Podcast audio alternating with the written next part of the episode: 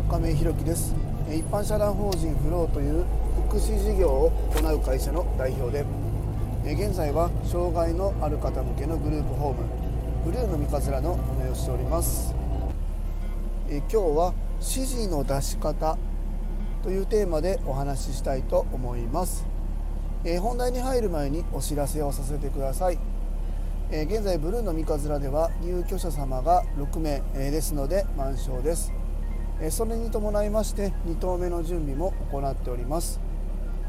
ブルーの三日面見学ご希望の方ございましたら概要欄のリンクまでご連絡いただきますようよろしくお願いいたします。あともう一つ皆様にお願いです。現在ブルーの三日面ではボランティアさんを募集しております。そちらも公式 LINE 等でご連絡いただければ幸いです。えーと、今日の放送はですね今車の中で撮っております。運転中です。ちょっと、えー、雑音が入ります。ご了承ください、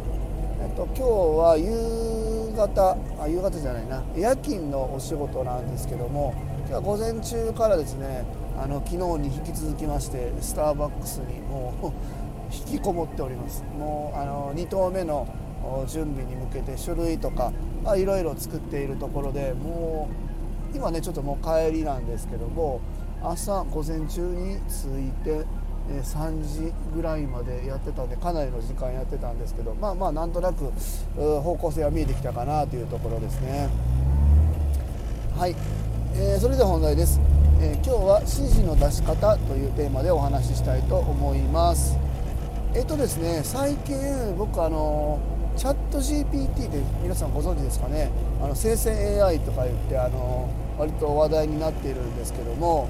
えっとまあ、僕たちがこう質問を投げかけたことに対して、えー、AI がね答えてくれるっていう、まあ、そういうツールなんですけどもパソコンとか、まあ、スマホとかでもできるんですけども、まあ、そういうのがありますね。チャット GPT もしご存知ない方はえっとちょっと調べてもらえたらいいかなと思うんですけどまああの何て言ったらいいかな、と、検索とはまた違ってですね、えー、僕たちが回答してほしいことに対してまああのいろんな方がねそのチャット GPT に対して聞いて答えてっていう、まあ、蓄積されているんでその蓄積された情報の中央値を取って回答してくれるっていう、まあ、内容なんですけどもこれもやってもらうしかないこと思って僕もちょっと一言で説明しづらいんですけどもあの何が言いたいかというとですねこのチャット GPT に回答してもらうっていう指示の出し方ってすごく大事で、えーと、ここが、まあ、そのきちんと質問できていることで返ってくる答えの精度が変わってくるんですね。例えばそうですねあのチャット GPT に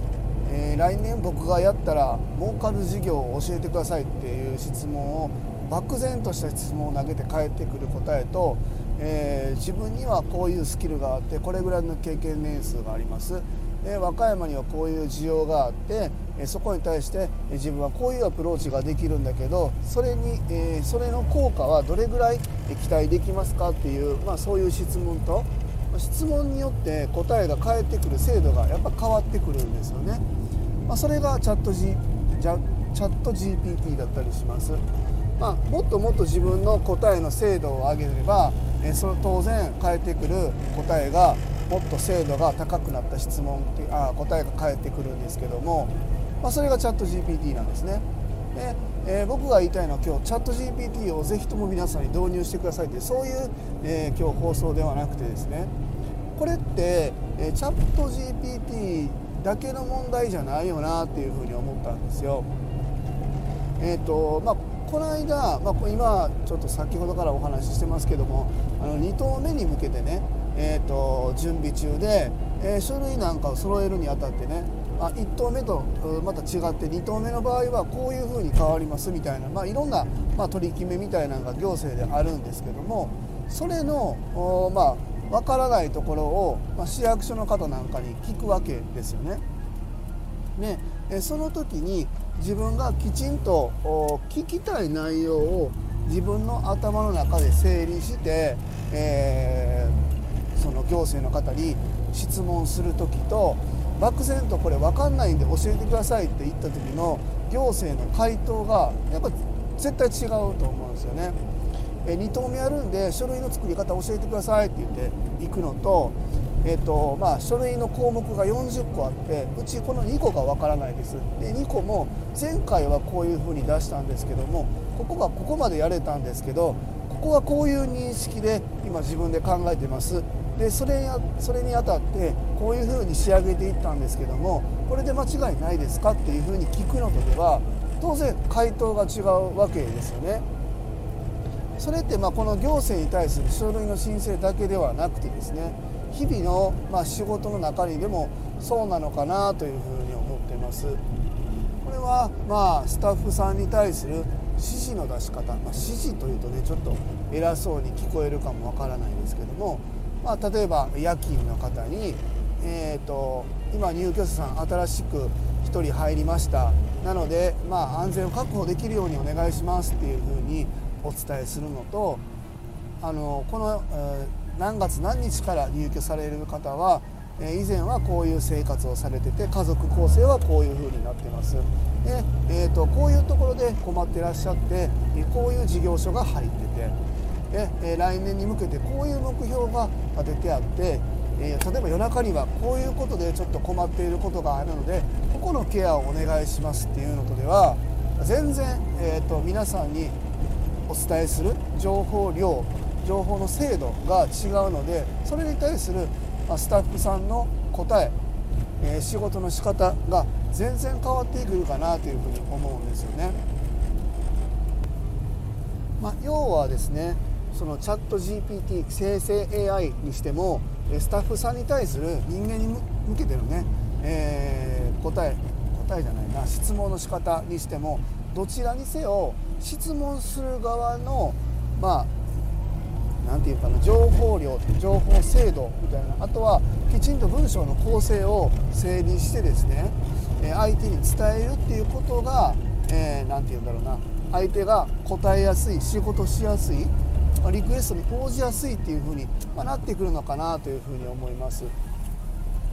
なんかあのこちら側がきちんと情報を提示せずにきちんとまとめずにそれでスタッフに投げかけてですねえなんでこんなこともできひんねんとか言って怒ったりする人とかもたまにいるんですけどいやそれはあなたのお伝えの仕方また情報量情報の精度が低すぎるんじゃないのっていうところも自分自身にもう一度問いかける必要があるなと思っててこれはもう僕自身もそうなんですけどそこら辺が相手側にきちんと伝わった時に回答しやすいのかなというふうに思うし、えー、自分が質問要領、まあ、精度をきちんと高めたつもりで、えー、相手に投げかけても答えがきちんと返ってこなかった時にどこで伝わってなかったのかどの部分が、えー、精度として足りなかったのかっていうのがだんだん見えてくると思うのでここら辺はこの生成 AI にしても、えー、人にしても同じなのかなというふうに思います。え今日は質問の仕方というテーマでお話しさせていただきました。一般社団法人フローでは障害のある方向けのグループホームブルーの三日面を今年の3月から三日面というところでオープンしております。こちらの三日面島は今年の12月に満床の予定になります。それに伴いまして2棟目の準備も行っております。えブルーの三日面見学ご希望の方はえ概要欄のリンクをご覧いただきまして公式 LINE 等でご連絡くださいますよ。うよろしくお願いいたします。え本日もお聴きくださりありがとうございます。次回の放送もよろしくお願いいたします。今日も素敵な一日をお過ごしください。一般社団法人フローの亀井宏樹でした。アビアント